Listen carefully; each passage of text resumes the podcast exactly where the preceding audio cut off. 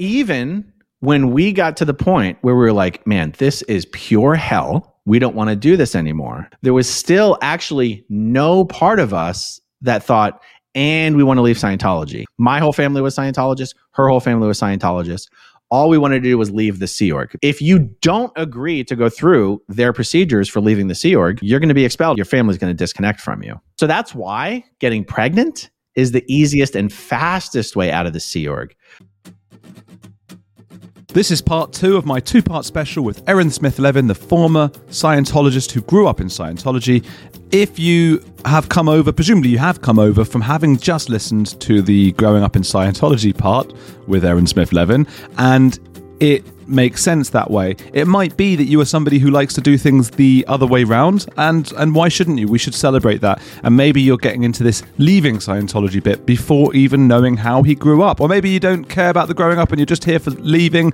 I would recommend you listen to both, but uh, this bit does have a lot of feels in it. We get into the, especially when we get into parts about Aaron's family, his twin brother, and things like that. It is actually quite. Uh, difficult and emotional at times. And that's what this is. You know, if you're in a cult, if you're leaving a cult, if your family's been mixed up in this kind of thing, horrible things can happen. Do follow my friend Aaron Smith Levin on all the socials and things and follow his YouTube channel, Growing Up in Scientology. We've got some big episodes coming up, as I was saying before in the first part, but I'm talking to God. That's one of them. Helen Lewis, Coleman Hughes. I'm going to meet him in London to do an episode. Steve Hassan's coming on. So it's all happening. But now you're on the edge of leaving Scientology with Aaron Smith Levin.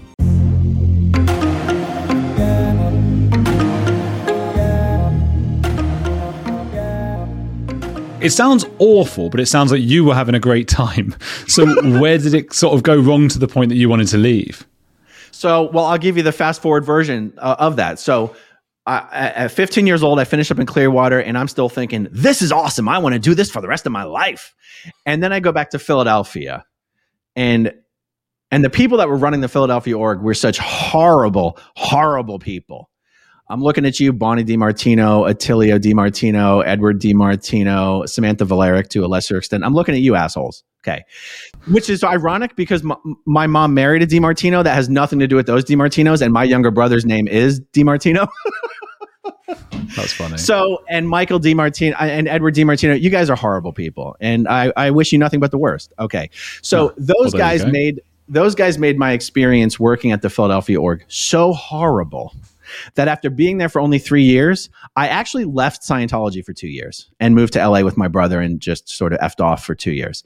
Then I real, but but in my mind, I hadn't actually left Scientology. I was just no longer going to do it for a while. But remember, if you break your contract of volunteerism or whatever, you owe them money for everything that you did. So at 17 years old, um, at 17 years old, I left staff and I owed Scientology $100,000. That's insane. I say 17. I was just about to turn 18. And so for two years, in my mind, I was a Scientologist, but didn't do any Scientology from 1998 to 2000. And then I went back to Philadelphia to finish my contract because I was never going to be able to come up with $100,000. Okay. So, okay, for short version, I go back to Philadelphia for two years. I finish my contract. And then after that, I joined the Sea Org. Okay. But remember, I'd already had a horrible experience in Philadelphia, right? And at this point, I really didn't want to keep working for Scientology, but I could never get out of my head how much I enjoyed being in Clearwater. So when the opportunity was presented to me to join the Sea Org, I was like, you know what? I do remember how much I wanted to do that so badly.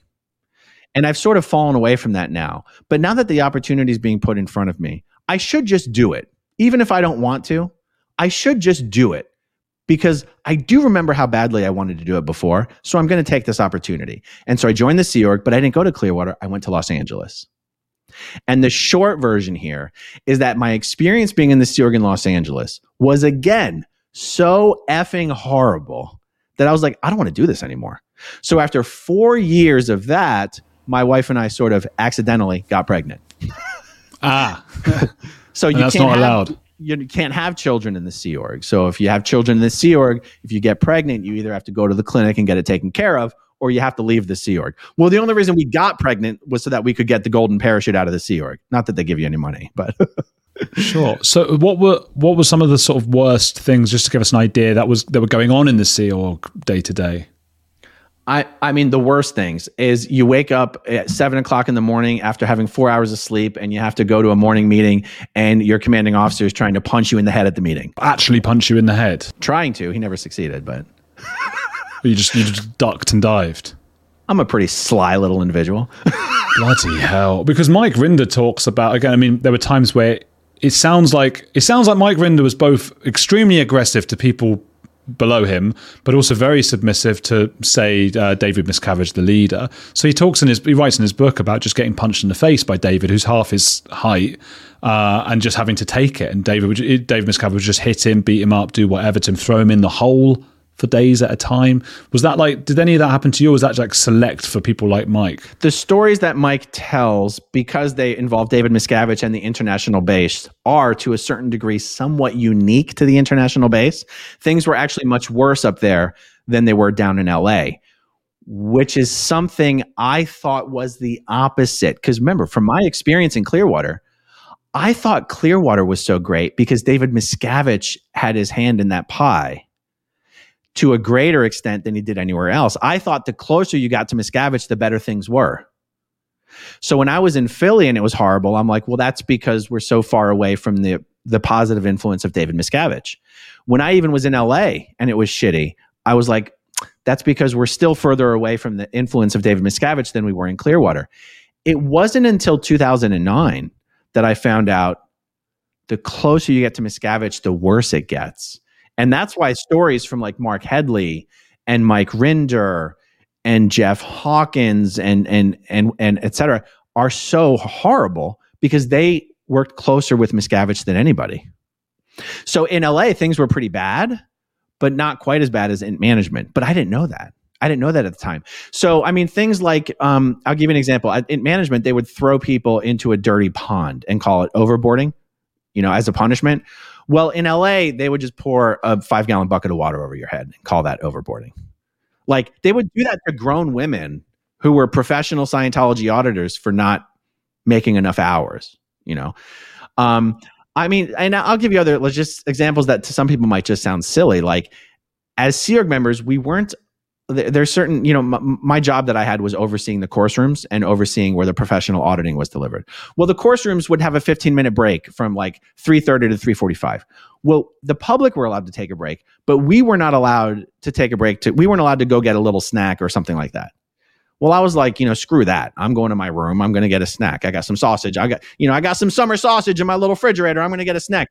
Well, I would, li- there was one incident where I literally got into a physical altercation with another Sea Org member because his job was to prevent other Sea Org members from going to get anything to eat at 3:30. I mean, this gets it sounds so silly and stupid. It's like his job was to make sure nobody went to go get food at break time. That was his job.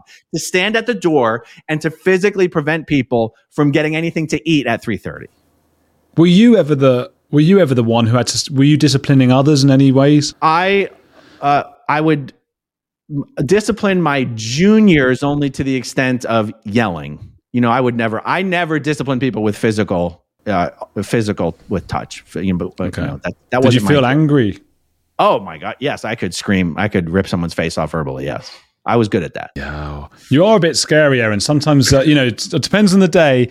Well, sorry, I'm, I'm thinking, oh, he's in one. Of, no, not really. You, you, don't you, don't well, tell anybody what. Don't tell anybody about that that incident. that incident when you smashed through the the screen. No, but obviously I can see that you weren't you weren't violent. But yeah, that real anger. You really felt that anger. Yeah. But you know, it's funny because one of the things Scientology tries to do to discredit me is they say that I was a violent person in the Sea Org who beat people up. It just that never occurred. So I'll give you just one example. I had a senior who was a woman, and we were actually good friends. Um, but she would get a lot of heat from her boss for being too soft on me. So I remember one incident, she came and got in my face about something she thought I was doing wrong. But it's hard to take her very seriously because we're close friends. And here she is like screaming at me. And I I wasn't being as deferential to her as she wanted me to be in the conversation. So she grabbed my tie and yanked it and pulled me by my tie. And in response, I pushed her away. I pushed her off of me this gets spun into like I beat up a woman. I'm just giving you an example. Like this is an interaction that would be it's not like when I say typical, untypical, it's not like that would happen every day. But a Sea Org member would hear that story and go, that's not unusual in the Sea Org. That's not unusual, even if it doesn't happen every day. Okay. So she yanked my tie and I pushed her off of me. That was the end of the interaction. It's not like she then jumped on top of me or I jumped on top of her or someone got in a, a kick at the end. No, she yanked my tie. I pushed her off of me. End of story. And that gets spun into like, I beat up a woman. Hmm. Is this part of the fair game tactics that after you left? Oh, sure. Yeah. I mean, they'll say anything about you. They, they don't care. But I'm, I'm using that as an example of one, that's not unusual for Sea Org members to treat each other that way. I mean, could you imagine going into the office and y- your your seniors laying hands on you? You know, I had one time um, the commanding officer came into my office and demanded that I stop doing what I'm doing and get up and go do something else. And I just, again, wasn't as deferent as he wanted me to be in that moment. And he swung at my head. And he slowly glanced off the top of my head, and I grabbed him and I just held on to him really tightly so that he couldn't hit me, honestly. Um, but I never hit him. I never hit him back. I mean, I wouldn't striking your senior would be considered somewhat un- unheard of. Like that's what you don't do, and and that's reflected in the stories that you hear from Mike Rinder about Miscavige beating people up. Nobody ever tried to hit Miscavige back, except Mark Headley once almost sort of did, and like three people grabbed him. You know, so like physical violence is just not unheard of or even very frowned upon in the Sea Org. So I'll add on to that the fact that uh, Scientology's management system is such that someone has to be to blame for anything that happens. Like if stats are down on Christmas, you know, stats are down everywhere on Christmas except for Toys R Us and Amazon. You know, YouTube YouTube stats are down on Christmas. Someone has to be to blame for the reason why stats went down on Christmas. I'm just using this as an, a very real example the fact that the culture in the Sea Org was that someone, there always had to be a head to put on a pike for anything, combined with the fact that temper and exhibiting temper is considered a, a, a positive characteristic of, of an executive in Scientology, it just made the Sea Org experience just horrible. Everybody was always at war. And, and, you can you can be the next guy to be singled out as the reason for for something for for no other reason than the fact that somebody has to be singled out and it just gets it just gets exhausting after after years. Speaking of singled out as a segue here, how did you meet your wife? Um, no, no longer being single, so you were you were both on the Sea Org together. Yeah, yeah, yeah. I mean, we just were we were essentially working. We weren't even in the same organization, but our job duties overlapped. So she was in a senior organization, but her job required her to essentially, um, you could say, have some oversight of what was happening in my organization. So we just sort of met that way. And even that had to be a brokered arrangement. Like I never would have asked her out because she was in a senior organization. It's somewhat unheard of. So like one of her coworkers like sort of came to me and was like, "Oh, I hear you might be interested in, you know, Heather." And I, and I was afraid she was calling me out. I was like, "What? I did, I didn't say that to anybody." and then she was like, "Well, if you were, she might also be interested in that. I was like, okay, thanks for the heads up. Now, in Heather's, my wife's mind, not now my wife's mind, in her mind, she thought that meant I was going to go ask her out. It did not. It did not mean that at all. I was just relieved I wasn't in trouble.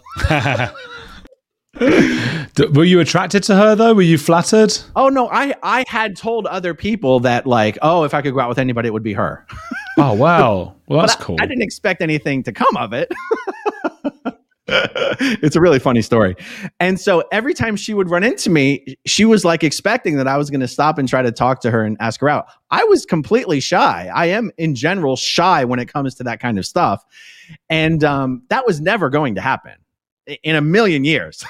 so eventually, um, eventually she called me up on our little walkie talkies that certain Sea members had. And, and I was just working late in my office or whatever. And she was like, I'm, I'm tired of waiting and I'm like, I'm still thinking, what in the world is she talking about? and eventually I'm like, oh, and she's senior to me. I had to call her sir. you know, Scientology in theory, you call women sir. My God. Yeah. So every So time I see so her, you go, like, "Yes, oh, hi, sir." sir. Yes, sir. Absolutely, sir, sir, sir. Yeah, women are called Mister in the Sea Org. It's uh, officers are called Mister. Like like Mark, Mark and Claire Headley. Um, when you if you ever see a Scientology document and it refers to Mister Headley, it's not talking about Mark. It's talking about Claire. wow. That's fascinating. So anyway, she's like, I'm tired of waiting, and I'm like, waiting for what? and she goes, What do you think? And I was like, waiting for me? And That's low really self-esteem. awkward. And it was really, it sounds like low self-esteem, but it was really just just naivete, really. Um, and she was so it's hard to describe how senior to me that she was. Like it's not just like she was my boss. She would have been like my boss's boss's boss's boss. So it was never going to happen unless unless she pushed the pushed the point and she did push the point. And now going out in the sea org means like walking around the block at night. There's no going out there's no dating in the sea org. So um anyway, I mean, I think we were pretty much decided to get married after like three weeks or something like that, and that was like almost twenty years ago. It's worked well then, hasn't it? Yeah. My God. So when did you do you remember the conversation? Because did you have to sort of uh, nudge each other to, or find out, try and find out if you both wanted to leave? So we never had a specific conversation about it, and that kind of sort of speaks to the insanity of the thought control and behavior control that exists in the Sea Organization. L. Ron Hubbard wrote a policy that it is a high crime to even discuss with another person the fact that you're pl- thinking of leaving, and that and that applies to married couples. So it was becoming very apparent to her that I was, you know, really not wanting to be there anymore. I was getting into some trouble. Um, I would, you know, it was very apparent that I was not wanting to be there anymore. And there was just one interaction where I did say to her, the only reason I'm not leaving is because I don't want to get a divorce. And that's that's all. I said, the only reason I'm not leaving is because I don't want to get a divorce. And she was like, Well, just know that if you leave, I will leave too. Oh, that must have been nice to hear. Yeah. And so, you know, it's not even that we didn't even beyond that, like what I just expressed to you is the absolute extent of any conversation we ever had about it. We didn't even have a conversation of like, hey, why don't we get pregnant? No, it was sort of a, uh, obviously certain things are required in order to get pregnant. So, you know, there was cooperation required on both sides, but without a conversation. I mean, just how crazy does this sound? We never even uh, had a conversation where it's like, hey, how about we have a baby and start a family and we can get out of here? Never even had that conversation. However, when she did take a pregnancy test and tested positive, we were both like, oh, we had a little celebration. We got some sushi, we got some cheese, we got some diet coke, we had a little sushi meal in our in our room. Like we were both like, okay, this is how we're going to get out of this is how we're going to get out of here. Because getting out is a long humiliating process and it's hard to do that if all you're doing is saying, I don't want to be here anymore. What would happen? Oh, you get separated and you get put under watch and you get uh, manual labor and you get sec checked until. But what if you what if you say thanks for this, thanks for the sec check, the checks and all the different things. I'm literally walking out that door now. Bye bye. Oh well, if you've already gone through all the sec checks, then you're fine. You can you can leave. But what if you? I don't want to because what is a sec check? They're basically just giving you sort of a therapy kind of thing and trying to convince you to stay. No, a sec check would be like dozens to hundreds of hours of interrogation on the E-meter. Oh fucking hell! Now, It's so if you if you want to leave the Sea Org and you want to continue to be a Scientologist in good standing, you have to go through that process. So if you say, "Go f yourself," I'm walking out the door right now. They might put up a fight for a little bit, but eventually they'll let you go, but they'll expel you from Scientology. I forgot. See, that's the thing that's hard for people who aren't in it to understand is that it was still important, and it, for anyone who wants to leave the Sea Org, there's still that sort of. Uh, it would. I don't want to use the word brainwashing because I, I don't think it's a real thing necessarily, but there's still that wanting to be part of it. That's right. So even when we got to the point where we were like, man, this is pure hell. We don't want to do this anymore. There was still actually no part of us that thought, and we want to leave Scientology. No, we were like, no, this Sea Org is these guys are all screwed up and this is not good. We we still wanted to do Scientology. We still wanted to be in Scientology. My whole family was Scientologists. Her whole family was Scientologists. All we wanted to do was leave the Sea Org. But this is how Scientology also has control over second generation members like this. If you don't agree to go through their procedures for leaving the Sea Org, you're going to be expelled and you're not going to see your, your family's going to disconnect from you. So, so that's why getting pregnant is the easiest and fastest way out of the Sea Org because they can't subject you to months and months of BS because now they don't want someone walking around looking pregnant, right? They don't want that. Hey, it's Andrew. If you're enjoying Heretics, there's another podcast I want to recommend to you, especially if climate change, global conflicts, and an upcoming election are making you feel like we're on the brink of disaster. What Could Go Right is hosted by Progress Network founder Zachary Karabell and executive director Emma Varvaloucas.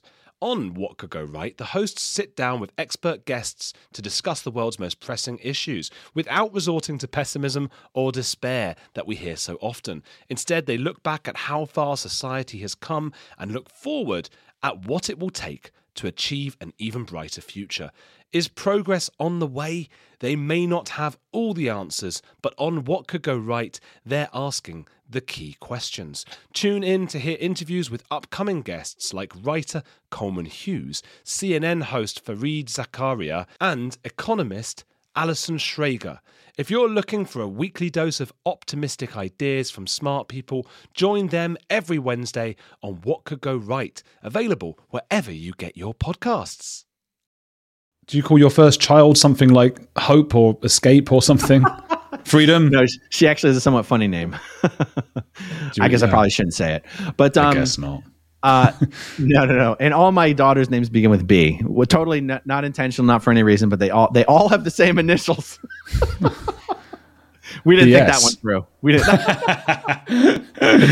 Oh, BSL. BSL. Um, yeah. So yeah, we, we didn't think that one through. But um, Okay.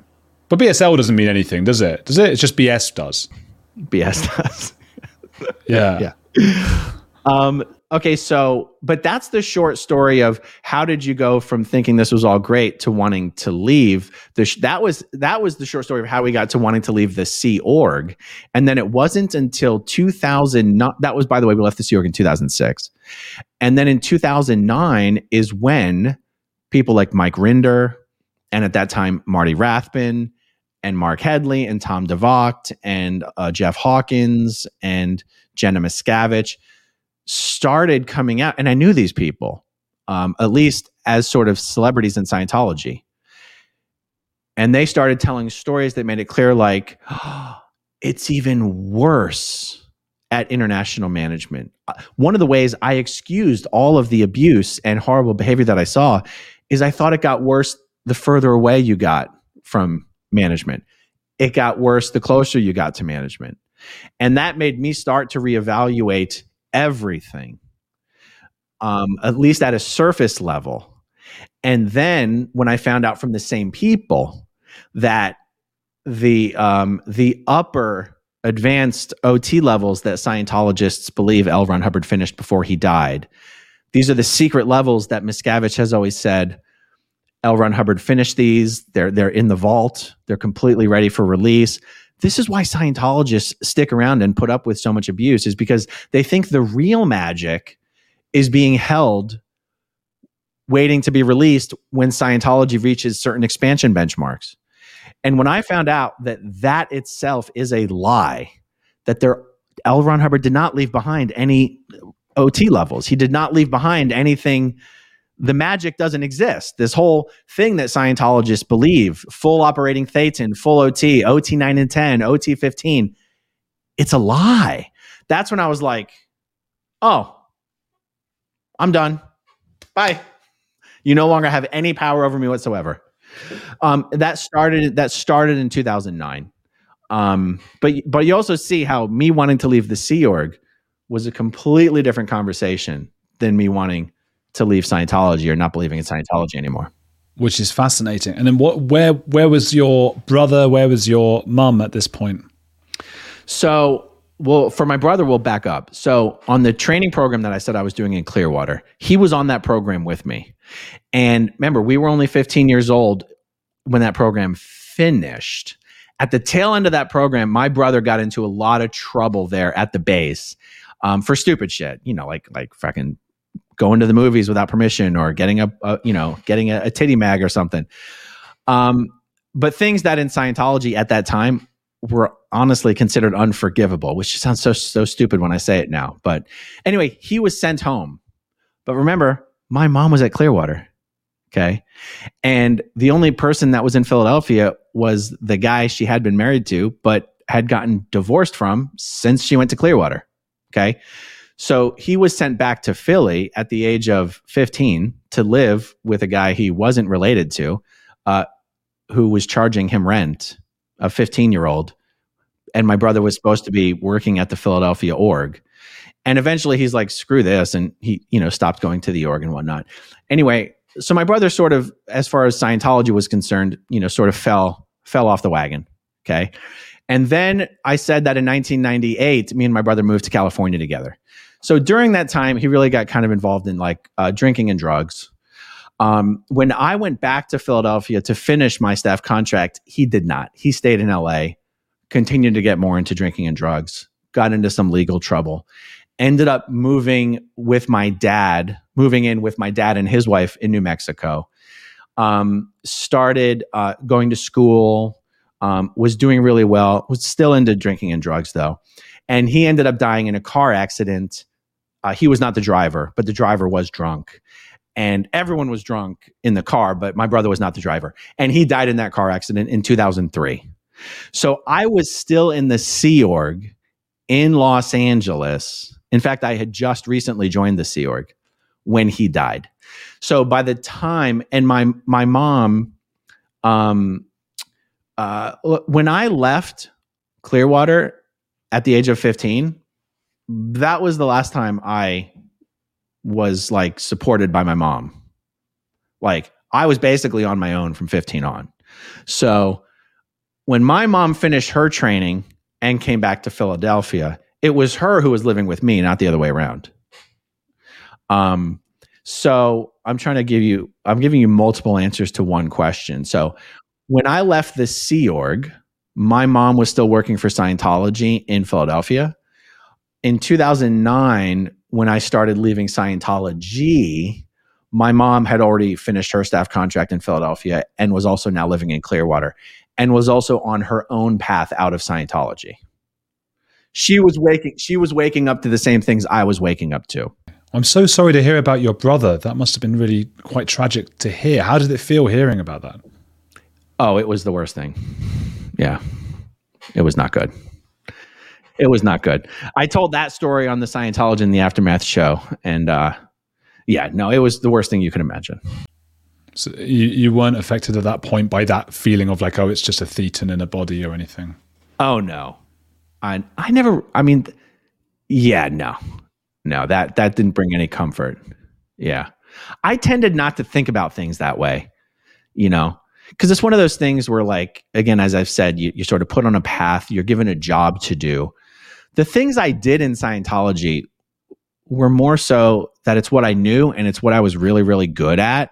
It's not necessarily that I was motivated by some really deep overriding belief the belief is just kind of what sprang up every now and then when I had to convince myself why I was going to keep doing this thing I didn't really want to be doing anymore. Feels like being in the army. Maybe. I mean, I was never in the army, but give me an example of how that works. Well, just because I think a lot of people who are soldiers in the army don't necessarily believe in the wars that they're fighting. Some do, of course, but I think a lot of them don't. It's just more about some of them enjoy that lifestyle, some of them like the discipline, some of them don't know what else to do, and they're just sort of there. I'm only talking about a generalization, of course. I don't speak for all people in the army, but uh, that's how a lot of it is, and it reminds me a little bit of how you've described your time in Scientology.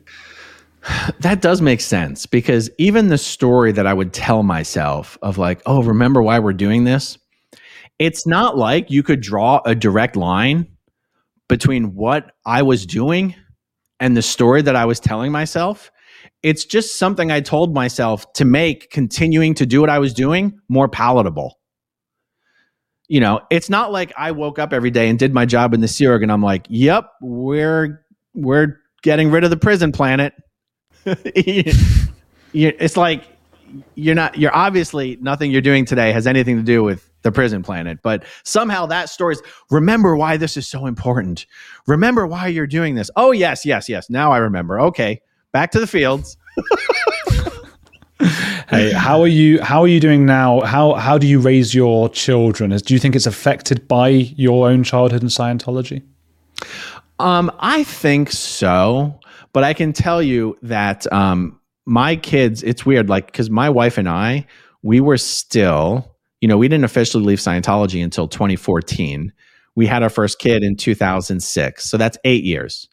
Eight years, and our kids are all two years apart. So we had a kid in 2006, 2008, 2010. Yeah. So we had all three of our kids. We for 4 years, all of them had all of them for 4 years before we left Scientology.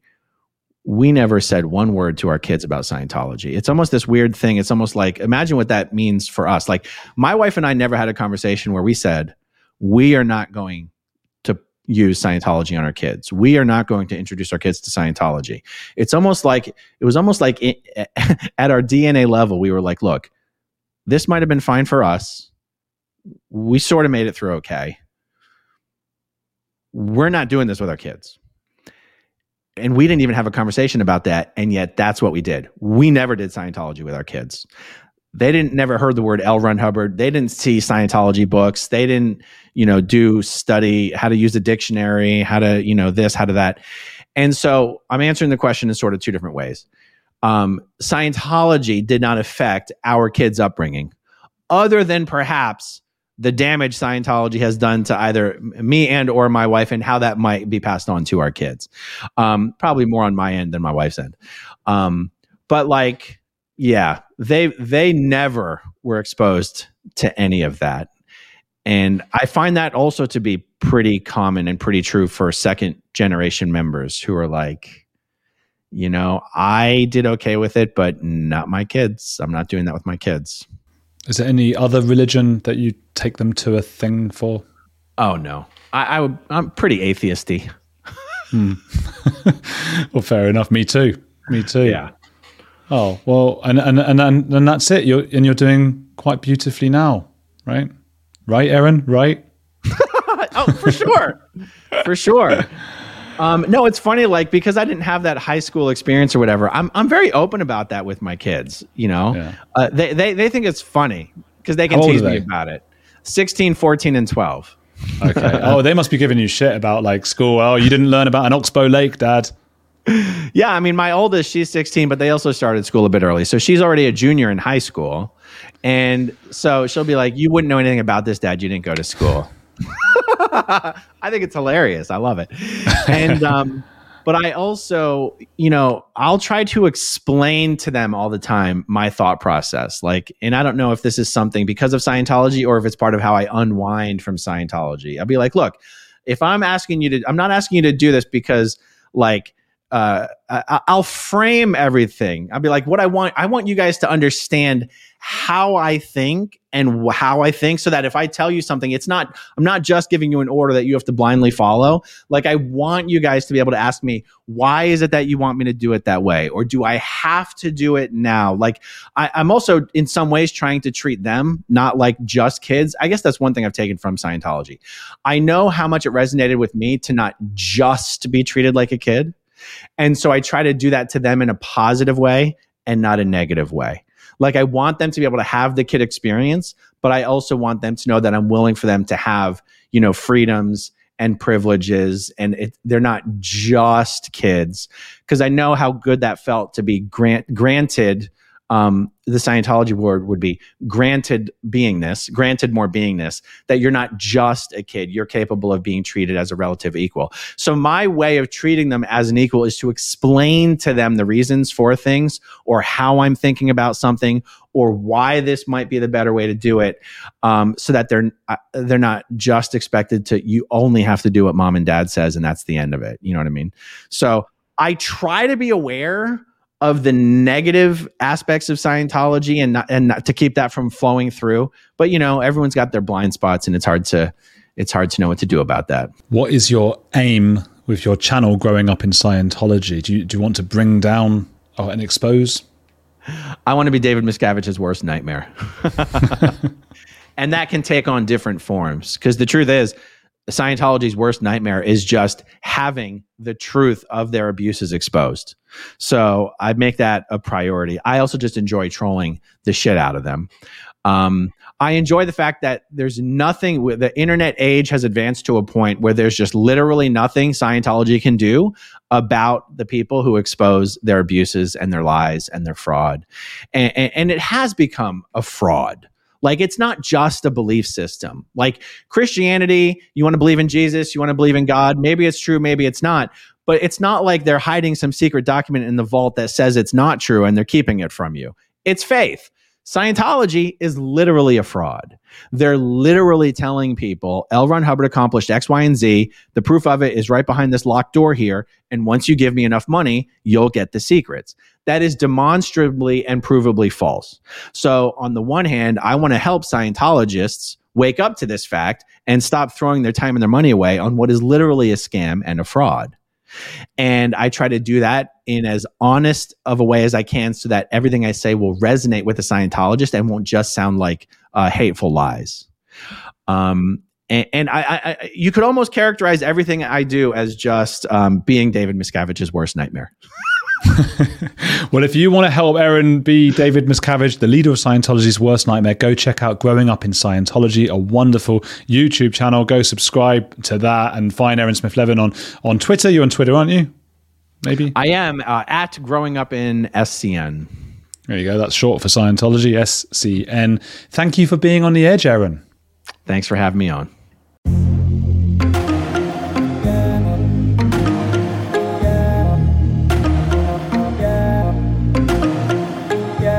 Thank you, Aaron Smith Levin, for that wonderful two parter. It's always a pleasure speaking to him. I do a lot more talks with him that only go out on the YouTube, so make sure to follow the YouTube. That's youtube.com slash Andrew Gold one, or just type on the edge with Andrew Gold into YouTube.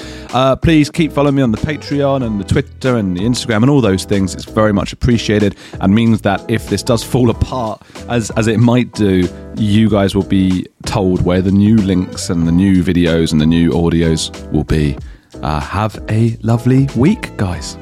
Judy was boring. Hello. Then Judy discovered chumbacasino.com. It's my little escape. Now Judy's the life of the party. Oh, baby, Mama's bringing home the bacon. Whoa. Take it easy, Judy. The Chumba life is for everybody. So go to ChumbaCasino.com and play over 100 casino style games. Join today and play for free for your chance to redeem some serious prizes. ChumbaCasino.com. No purchase necessary. Void where prohibited by law. 18 plus terms and conditions apply. See website for details.